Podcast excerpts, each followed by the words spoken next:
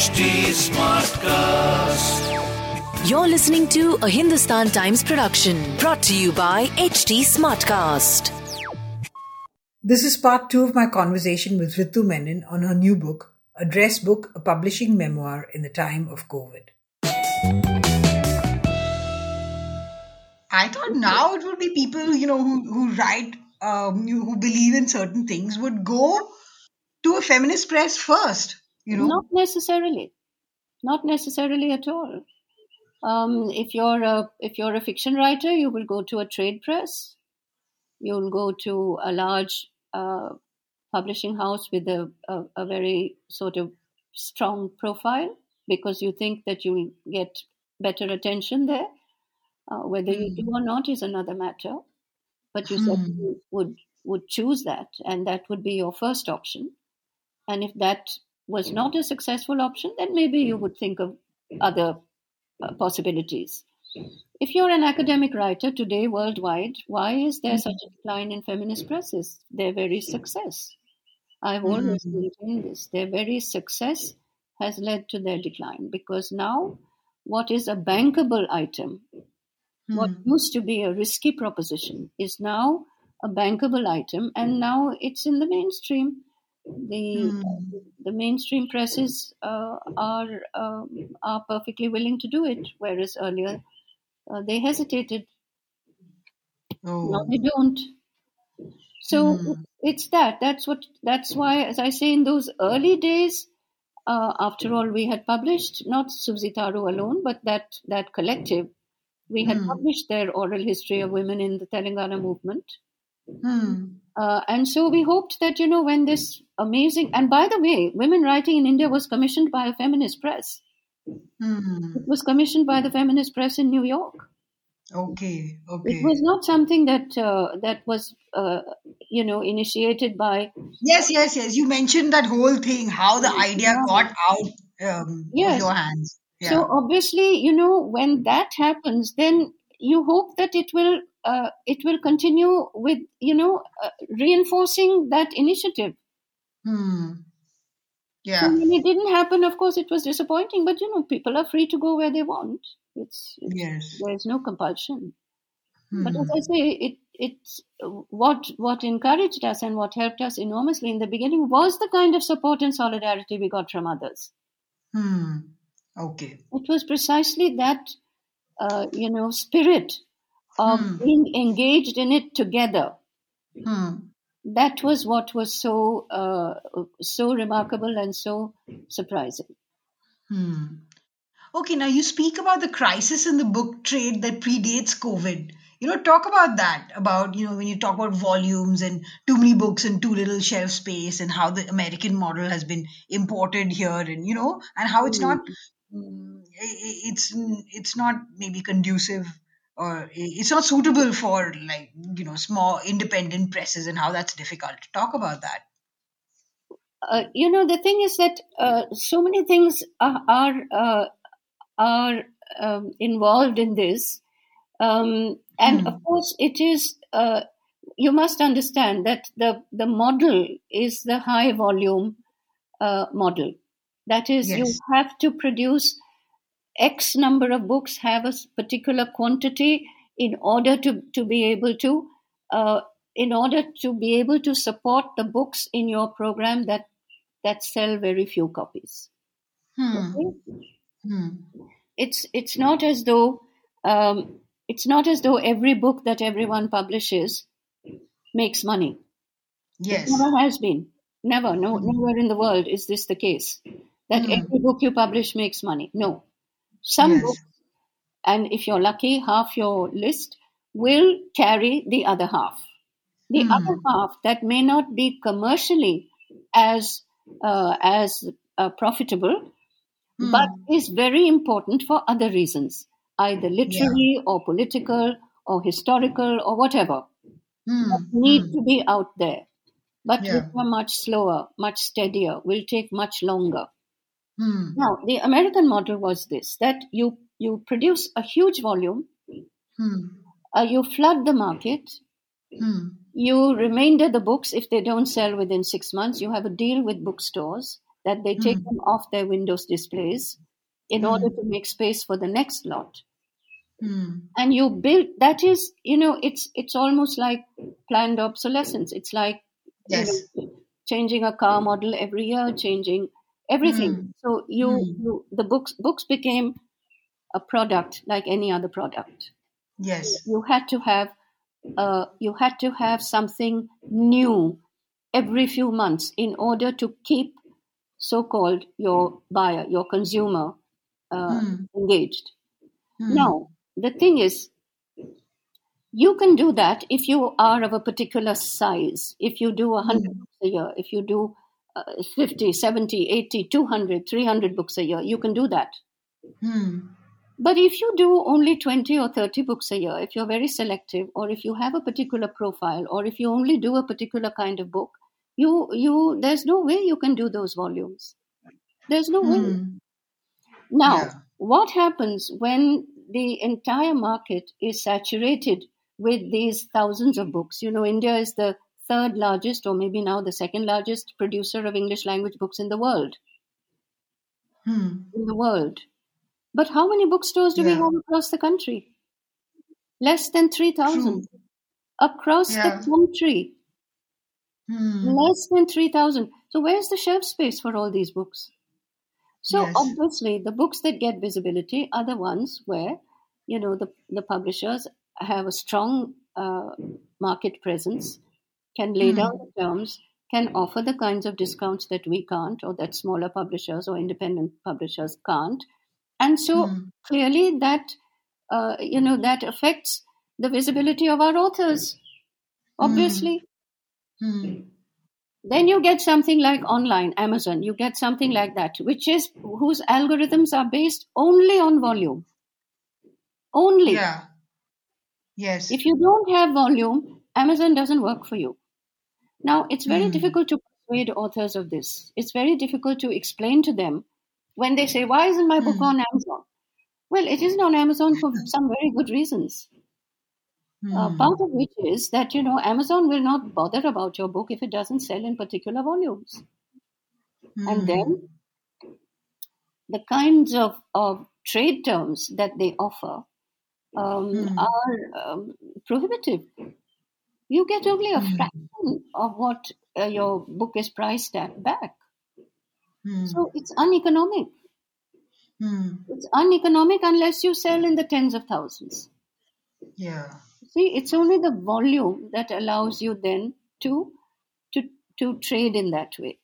So that's what I mean when I say that you know, after all, this makes for not uh, uh, not a very uh, of course not a level playing field, but it's not a Hmm. very healthy environment either. No, it's not. You know, because you you need diversity. You Yeah. need there to be different kinds of material available. You don't want only one kind of food. You don't Yes. want only one kind of, of sport.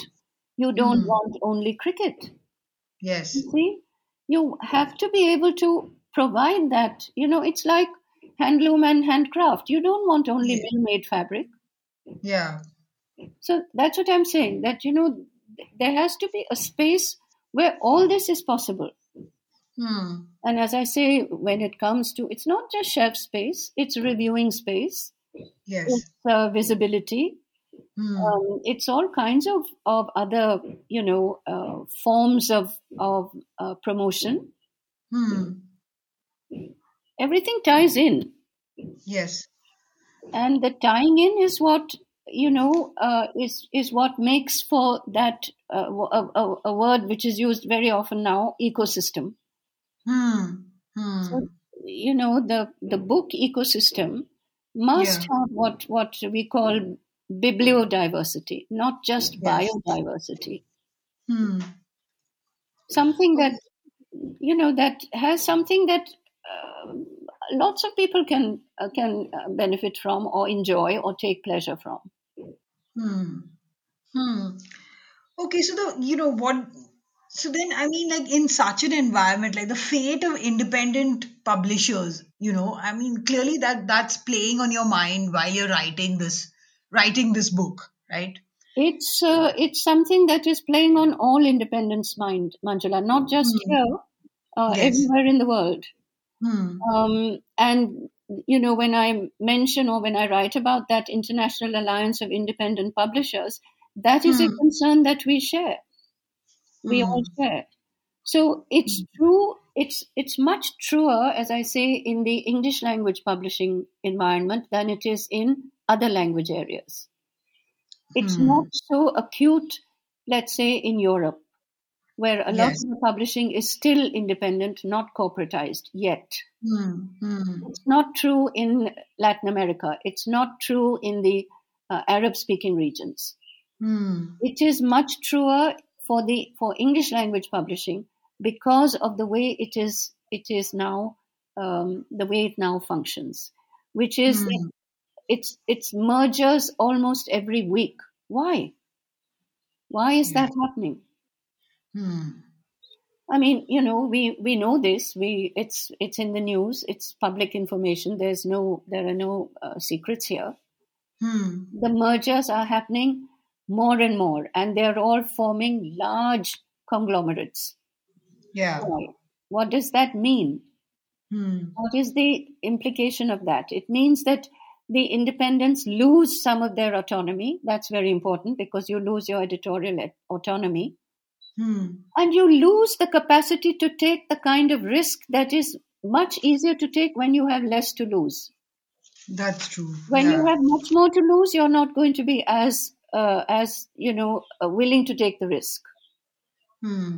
So I'm saying the independents today, in my view, are in a situation where we are continually excavating, continually pushing the frontier, doing the risk-taking work. Hmm. Because that's what we are able to do. We are able to do it because as i say we have less to lose even even as we are struggling to survive. Yeah. we still have less to lose. And we're not accountable to you know uh, to uh, anonymous owners. Hmm.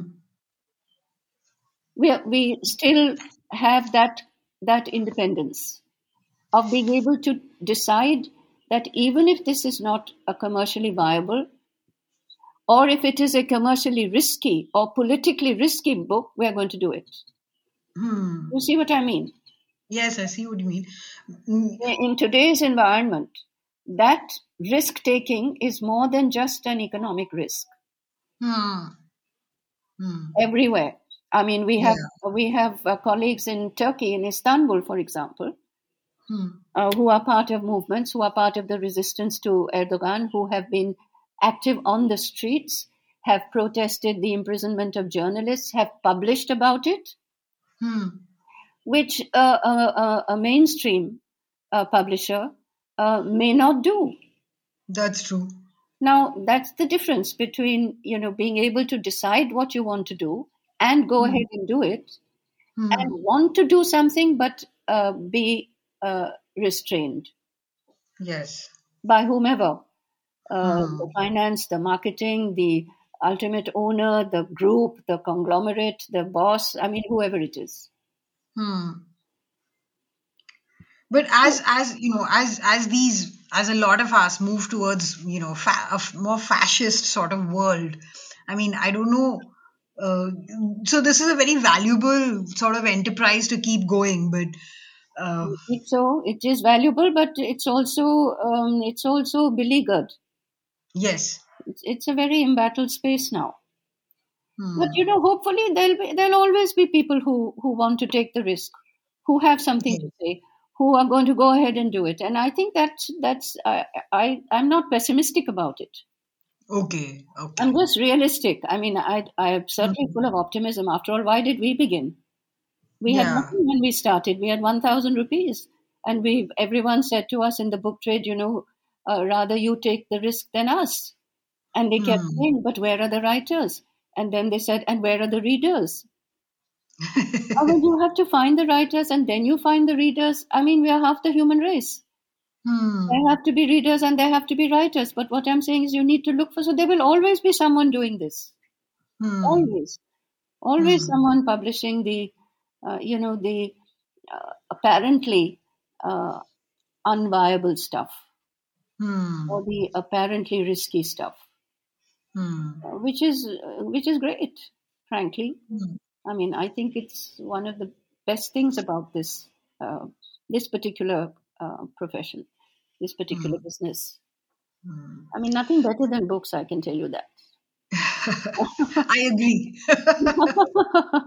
I mean, if I have to take a risk with something, I'd rather take it with books than with anything else. yes, yes. Uh, again, this uh, this thing about Éditions de Femme, uh, Femme, you know, which you spoke about, the French, Yes, uh, yes. French feminist press. Yes. you know, and how, how they have an have all women offices like all feminist presses, which brings me to the issue of you know the, the very current sort of debate about uh, you know older feminists being TERFs, you know, trans exclusionary radical feminism. You know, talk about that. What do you think about that? You know, J.K. Rowling's got into a mess because of this, but in my view, these are not uh, these are not real differences. If you know what I mean, these are just uh, uh, positionings. You know that you okay, you occupy a particular space. That's fair Hmm. enough to me. I have no problem with that. And as I was telling you, uh, Hmm. in in the in, during the third uh, International Feminist Book Fair in Montreal in 1988, hmm. there was a very big debate. Uh, precisely this, if you could call it turf, but of course we didn't use that kind of terminology then, between Yes. the radical feminists, the socialist feminists, and the liberal feminists. okay, And the discussion there between, let's say, or the debate or the difference between the radical feminists and the socialist feminists was the socialist feminists, feminists said, look, not everything can be predicated on sexuality or on violence, which is what the radical feminists were saying, because they were saying we want nothing to do with men, hmm. which is to say that alliances could not be forged across the genders, across the sexes. Okay? Hmm. Hmm. Whereas the socialist feminists said, no, we have fellow travelers who are male, Hmm. who believe in the cause, and Hmm. our cause is larger than just the individual.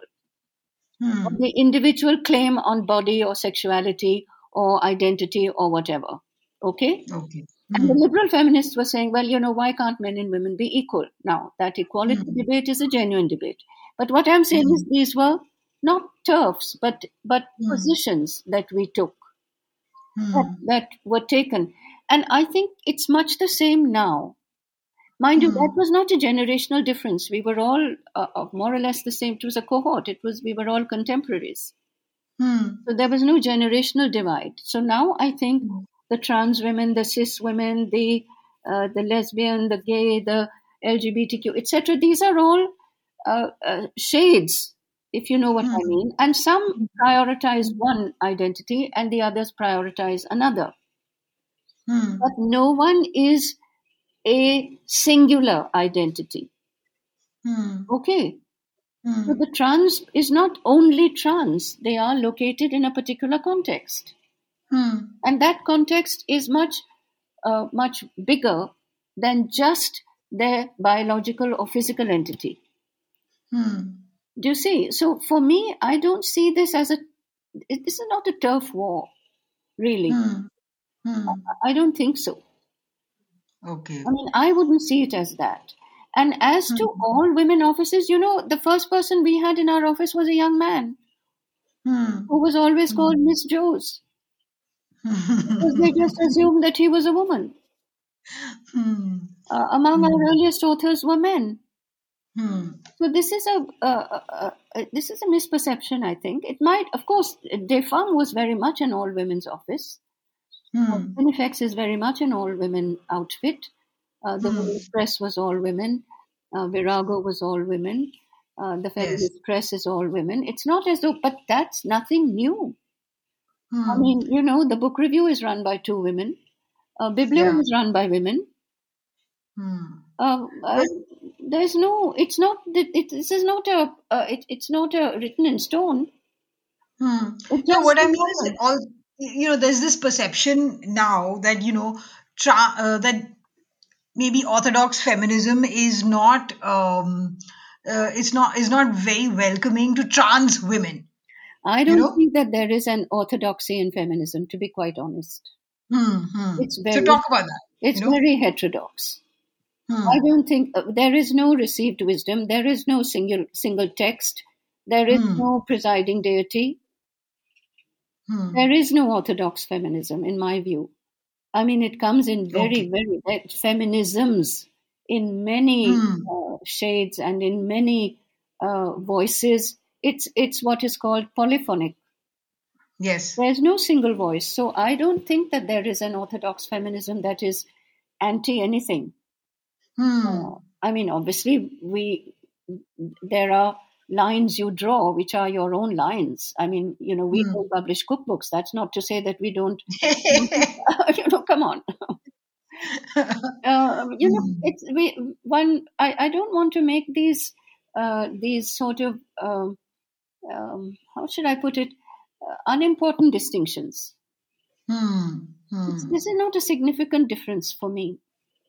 And as I say, I don't know which orthodox feminism is uh, is is you know against trans people. I Hmm. really don't. I Hmm. haven't come across it. I mean, I could Okay. be uh, I, I could be ignorant of it, but you know, I I don't think so. Hmm. So Okay. I I think these are really created. Uh, mm, how should I put it? Oppositions. Hmm. They're not there really on the ground. I don't see them. Okay. I mean, there Okay. was a time, there was a time in India where the lesbian groups, when 377 had not been decriminalized, that they Hmm. were closed groups by invitation only. Yes. Okay, that's very different. Hmm. That is not an oppositional position. Hmm. That is a position of safety.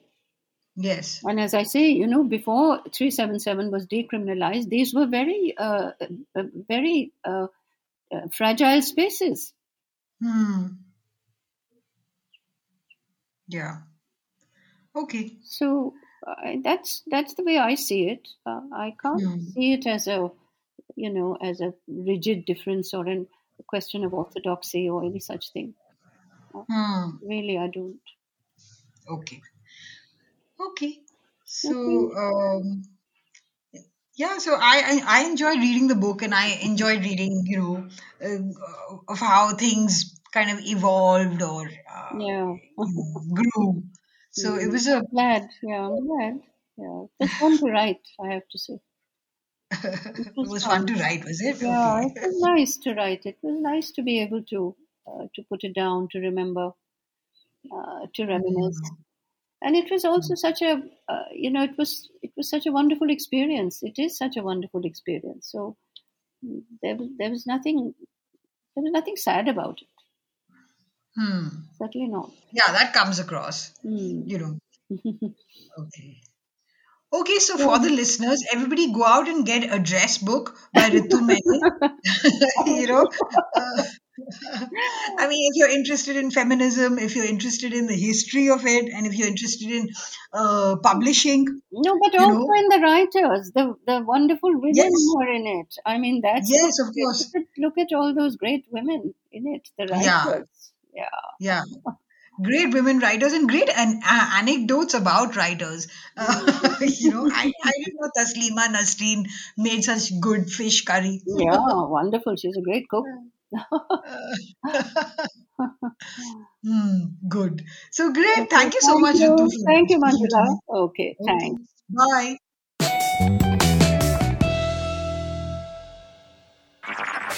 This was a Hindustan Times production brought to you by HT Smartcast. HT Smartcast.